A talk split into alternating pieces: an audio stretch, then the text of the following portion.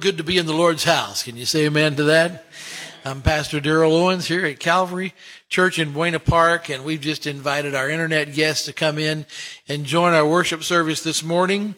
And I'm speaking to you today about ashes to ashes, or ashes on Wednesday, or why we don't do ashes on Wednesday. Is there anyone here that has a, a, a, background of some denomination where you go in at the beginning of Lent and they put a little uh, bit of ashes on your forehead today. Well, I'm not here to put that down because I appreciate everybody that's preaching the gospel or teaching the gospel in any way that brings people to Christ. But as for me, I do not bow down before God in humility and shame and repent of sin and carnality on Ash Wednesday. Why not? Because there's no need to repent of sin that's already been forgiven. To bow down before God and repent of sin forgiven is like going out into the graveyard and digging up bones. Nobody would do that. If you're a born again child of God, you're already forgiven of sin and made righteous before God in Christ.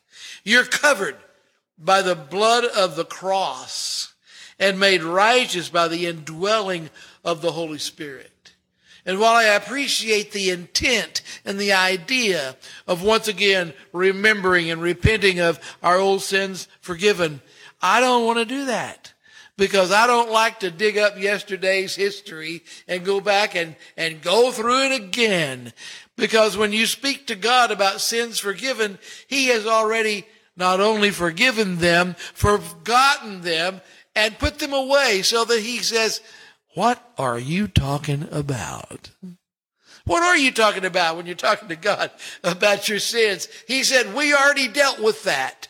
Have you met my son? So stop repenting. Get up off your face, wipe the ashes off your forehead, and look to the resurrection as your complete guarantee of sin forgiven. Never allow anyone to condemn you or cause you to condemn yourself. You are forgiven once and for all. There is therefore now no condemnation to those who have come to God by Christ. When Jesus drank of the cup in the Garden of Gethsemane, at that moment he took upon himself all sin and bore it to the cross to be atoned once and for all. He did not become a sinner, but he became sin and he died for all sin. Now here's our text. 2 Corinthians 5:21, just one verse. For he hath made him to be sin for us, who knew no sin, that we might be made the righteousness of God in him. If you can only give me one verse of Paul's writings, only one word from the apostle, I'll take this one. Because it is your contractual guarantee that your sins are forgiven and you're made righteous in God's eyes. But before I get into this very, very deep, I want to define for you. Now, my wife has made it, made this statement several times that I'm a person of specific words. And my daughters would tell you that too. As a matter of fact, I like, I think we ought to say what we mean and mean what we say. And I've told my grandson, he can verify this. Don't tell me what I know. Tell me what I need to know. You know, and don't tell me what it's like. Tell me what it is. Specific words. So when I approach the scriptures, I believe that every one of those words are specifically there for a reason. So when we get into this verse, the first thing it says is that he has made him to be sin for us. We must define the he and the him. Who is the he? Who is the him? Specifically, it is God the Father is the he, and Jesus Christ, the Son of God, is the him. So we need to state it like this God made Jesus Christ his son to be sin. Wow. What an incredible statement that is. First of all, to my oneness friends, I would ask you to tell me how that could possibly be if there were only one. For the Father made the Son to be sin. God made Jesus Christ to be sin. And Jesus was God himself. Jesus was very God. So how could God make God to become sin? It's almost like saying God himself became sin in our place. Not the Father himself, but the Son on the cross became sin for you and for me. Isn't that beautiful how that God, you know, in most religions, in many religions, we try to make ourselves good enough to be received of God. And that's what this thing is all about as we go through fasting and prayers and this thing and something else and, you know, repenting over and over and over because we are still, we're still living in our own carnality. We're still living in the memory of our flesh being in control. And we want to try to make ourselves better so that maybe if I do this or if I do that or if I do something else, I'll be good enough that God will receive me. You can give your body to be burned, the apostle said, and it will not be enough to please God. So since man couldn't become like God, God became man. He made him, God made the Son to become sin. Now let's talk about the sin. Very specifically, he does not say that he was made to be a sinner. And a lot of people want to take on that identity. I've heard people say, well, I'm just a sinner saved by grace. That is an impossibility. You cannot be a sinner and be saved by grace. Once you've been saved by grace, you are no longer a sinner.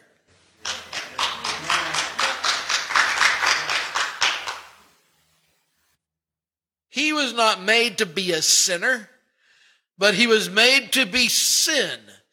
There is a huge difference because the individual personal sinner believes that he's only responsible for the sins that he committed. If you were arrested and taken to, to uh, court for a crime somebody else did, you would get you an attorney, and the attorney would say he could not possibly have done that because he was at another place at another time doing another thing, and here's the proof. And since you didn't do it, you would not be convicted of it. So the sinner believes that he only has to repent of his own sin. I'm going to show you where that's not true in a little bit. But he who became sin walked up before the judge of the whole earth and he said, every sin that's ever been committed, every wrong that's ever been done, every unrighteous deed that has ever happened, I'll take it all. It'd be like going into the restaurant Let's just take a high dollar restaurant. Be like going into Ruth Chris on Tuesday, uh, February the 14th and looking around at all these couples in here eating all these expensive meals and telling the manager, I'll pay the whole bill. You know what would happen? People would be wanting to pay their own bill. They would say, I don't know who paid my bill. I want to pay my own bill because we want to take responsibility for our own sin. But Jesus walked into the Garden of Gethsemane and the cup was presented to him, which contained every sin that had ever been done from the beginning until the end of the world. And Jesus said, I'll drink the whole cup. And that's the reason that he wept before the Father. And he said, if there's any other way, let this cup pass from me. But nevertheless, not my will, but thine be done. The sin of mankind. Jesus took upon himself. And when he died upon that cross, he did not die as one man, a sinner, would die, but he died as every man, woman, boy, girl that had ever committed any sin, and we all have, was taken care of right there. God made him to be sin, the whole thing. He was not made to be sinner, but he's made to be sin. And the scripture says, cursed is every man that hangs on a tree. In Galatians, I believe it is, says, God has concluded us all under sin so that the grace of God might be the same to all men. Can you imagine being the judge of the earth? And having to judge every person by all their deeds. And I know that the scripture talks in a place about standing for God and giving account of all of our deeds and that we will be rewarded for our deeds, etc. But the idea that every person has to be judged individually by their sin is a misconception. That's not what it says. He became sin because God looked at down upon man and he said, I cannot judge this one for that and another one for this and another one for this because how do you even prove what everybody did? We would be denying it. We'd be pleading our case. So he concluded, scripture says, he concluded, God concluded that all of us were under sin, that is guilty of the same act. And therefore all of us could be forgiven by the same act. That's why we can forgive others. It's because God, for Christ's sake, has forgiven us. If you're forgiven, they're forgiven. If I'm forgiven, you're forgiven. Because only the offended can forgive, and God was the one offended, so He and only He can forgive, and He can forgive only by the blood of Christ. Now, sin is demonstrated in three components, and I'll go over them quickly. First of all, we are born into the condition of sin. Romans 5, because Adam sinned, we all are sin. We all are in sin. You don't have to do anything to be a sinner. You're born that way. You're born in the condition, the natural state of sin. Now, some denominations believe that when you're a baby, you're born in sin, of course. So we take the little baby and we baptize the baby, and that gets rid of his natural sin and then he only has to worry about the stuff that he's actually done. Well, that's pretty tough because a two year old can't even know what he did, let alone repent. And by the time we get to be 28, we've lost, we've forgotten most of it and won't admit the rest. So this business of remembering individual sins is really pretty difficult. So God says, I'm going to conclude that you're all under sin because you're all born under the flag of sin. You're all born in flesh. You inherited it from Adam, your father. So that's the condition of sin. Secondly, we bear the acts, the deeds of sin. And that's the part that we kind of, you know, we, we have to mess with that. Denominations have to mess with that a lot. Uh, churches have to mess with that. As a matter of fact, you can go from one church to another to another, and different things are sin. How do you keep it all straight? Well, I, I, you know, I like to do this or that, so I'll go to that church. They don't preach as a sin to that. And it's amazing how they change. I, I said to somebody the other day, is God going to have to let all of these people out of hell that went there for doing something that's not a sin anymore? You know what I'm talking about. I don't have to get into it, but you know, little tiny, little dinky, nothing things used to be preached about as if they were the terrible sin. The acts of the acts of sin matter. The deeds that you have done do matter. They do make a difference. But that is not all there is to sin. You could live a life. As a matter of fact, I know some folks that live great lives.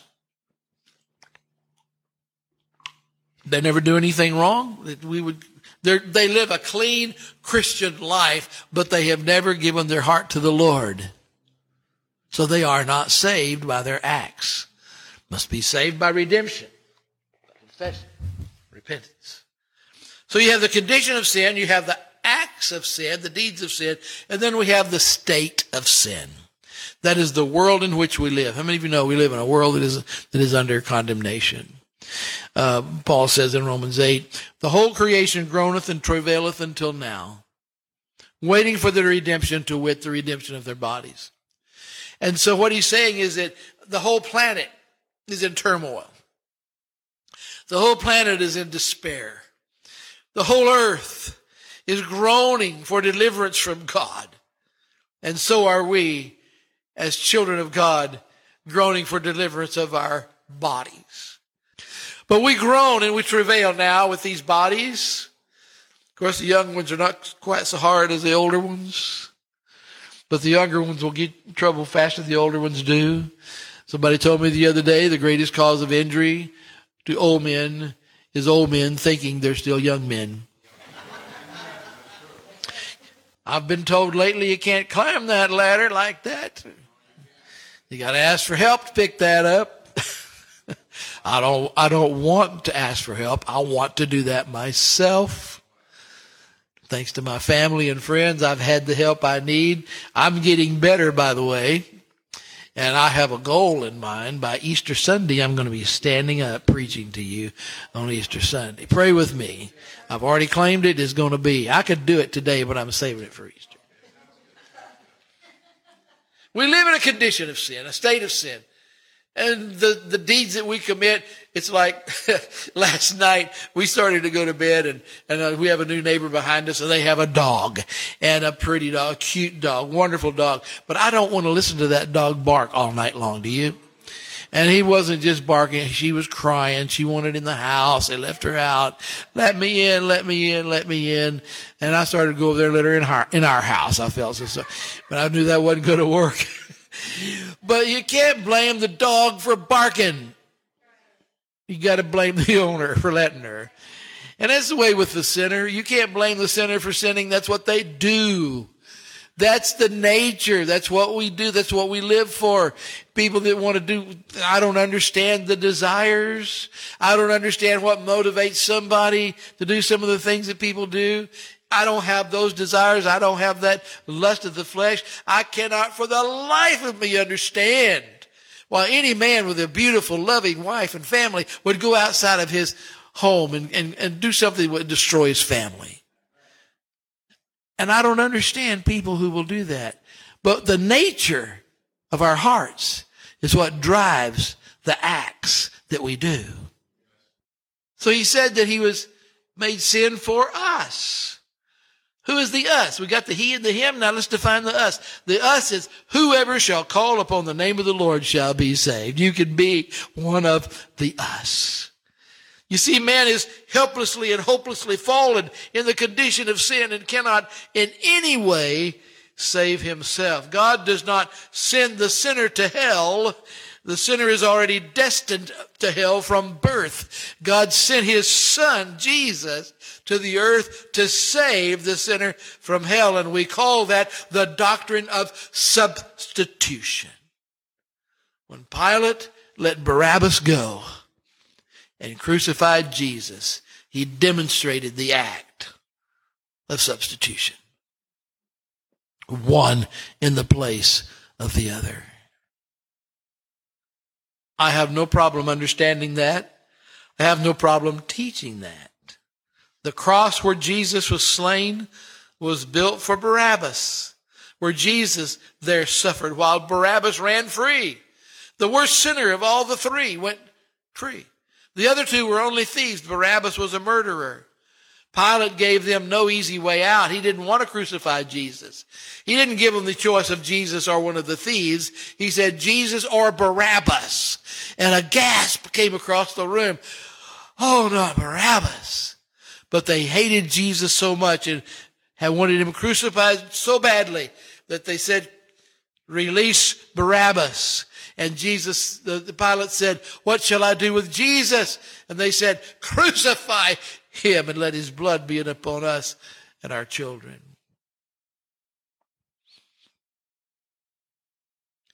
That's easy to understand.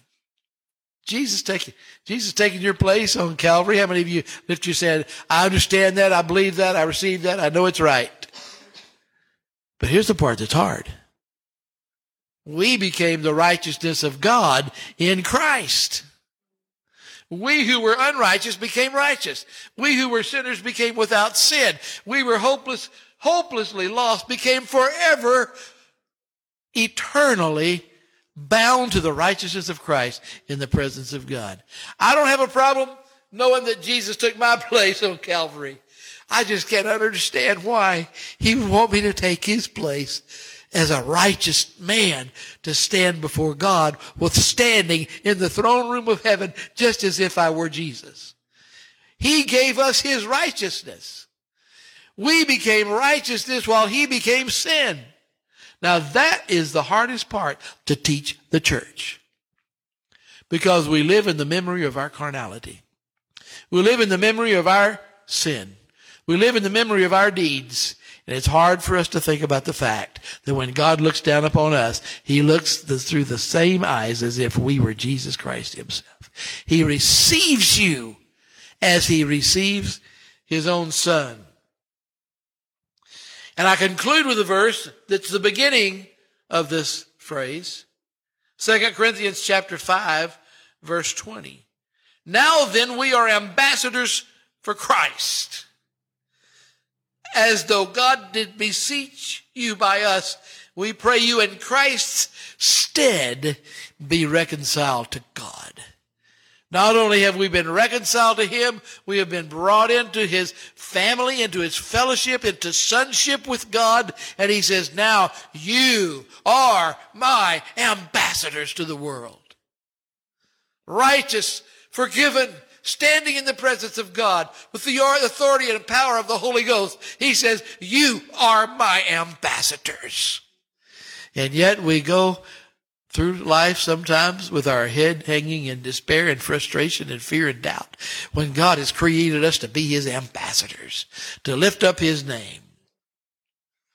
And even though Christ drank the bitter cup of sin and became sin for us, in doing so, he did not lose his own righteousness before God.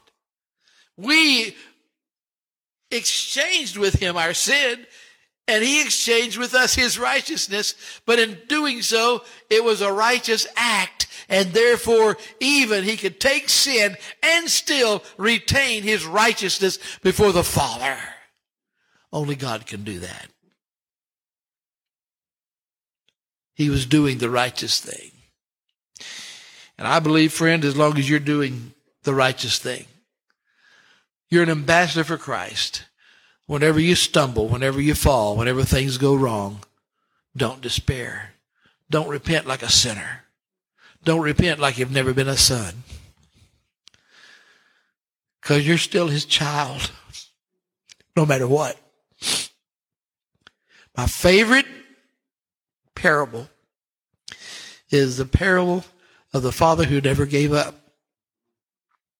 Even though his son left him, went to a foreign country, country, spent all that he had, and he said, I know what I'll do when he found himself in the hog pen or the pig pen. He said, I'll go back and ask my father if I can be hired back again as a servant. See, he was so condemned in what he'd done. He said, I'll go, the servants eat better than I do. I'm going to go back and be a servant in my father's house. But the moment he got back to his father and started trying to make his little speech, all he said was, Father, I've sinned against heaven and in your sight, no longer worthy to be called your son. He said, Shut that stuff up. Stop that.